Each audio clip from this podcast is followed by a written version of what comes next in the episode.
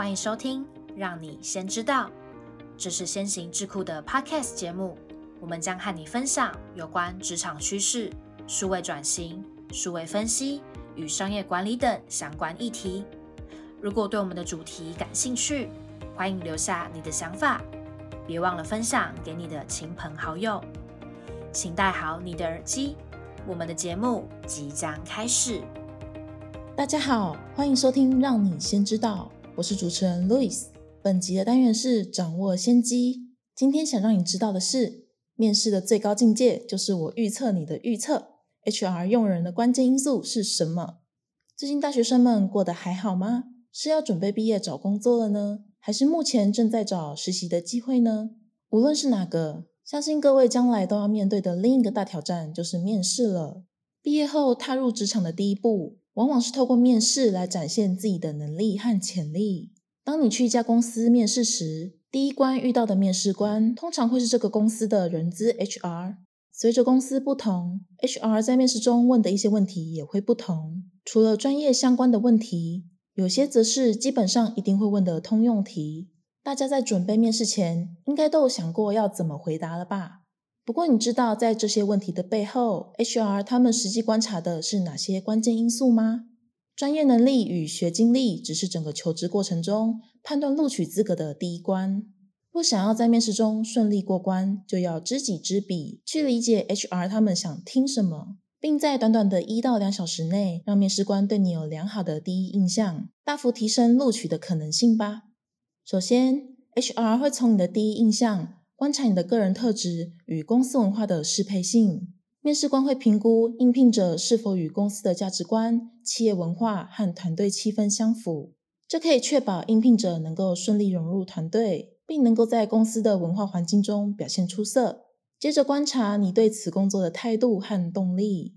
公司希望能找到积极主动、有动力和热情的求职者，所以在面试时，HR 就有可能会问你对未来有什么样的目标。透过你的回答，观察求职者是否具备学习能力、自我驱动和良好的工作态度，并对于公司的发展和工作任务能够持续保有积极的态度。态度有了，执行力也够了。接下来还要看你的团队合作能力和职场沟通能力。像是之前几集让你先知道，也是以这项职场软实力作为主题。这项能力对任何职位来说都是十分重要的。可能很多人以为在工作上只要能力够就没问题，但其实 HR 也会关注求职者是否具备良好的团队合作和沟通能力，因为沟通桥梁的连接通常会对工作造成不同的结果。小至效率低下，大致影响决策。清楚明确地表达自己的观点和想法，就能够增强与同事之间的互动和理解，进而提升整体的工作效率。因此，要能够有效的和团队成员合作，共同完成任务，具备良好的沟通技巧是很重要的。面试中，HR 还会透过各种问题，进一步去观察你解决问题和承担责任的能力。透过你的回答。评估你在解决问题时的思考能力和应对困难的能力。通常公司会希望能找到具备主动性、负责任和解决问题能力的人，能在工作中独立处理困难情况。大家应该都听过的一些问题，像是你最大的缺点是什么，或是你在工作中曾遭遇过的最大挑战。除了根据自身过往的经验来回答之外，这些问题也是一个让你说明自己面对压力时。会如何解决问题的好机会。当你透过这些问题表达出个人能力与职业志向时，你也同时在展现自己的专业态度与个人品格。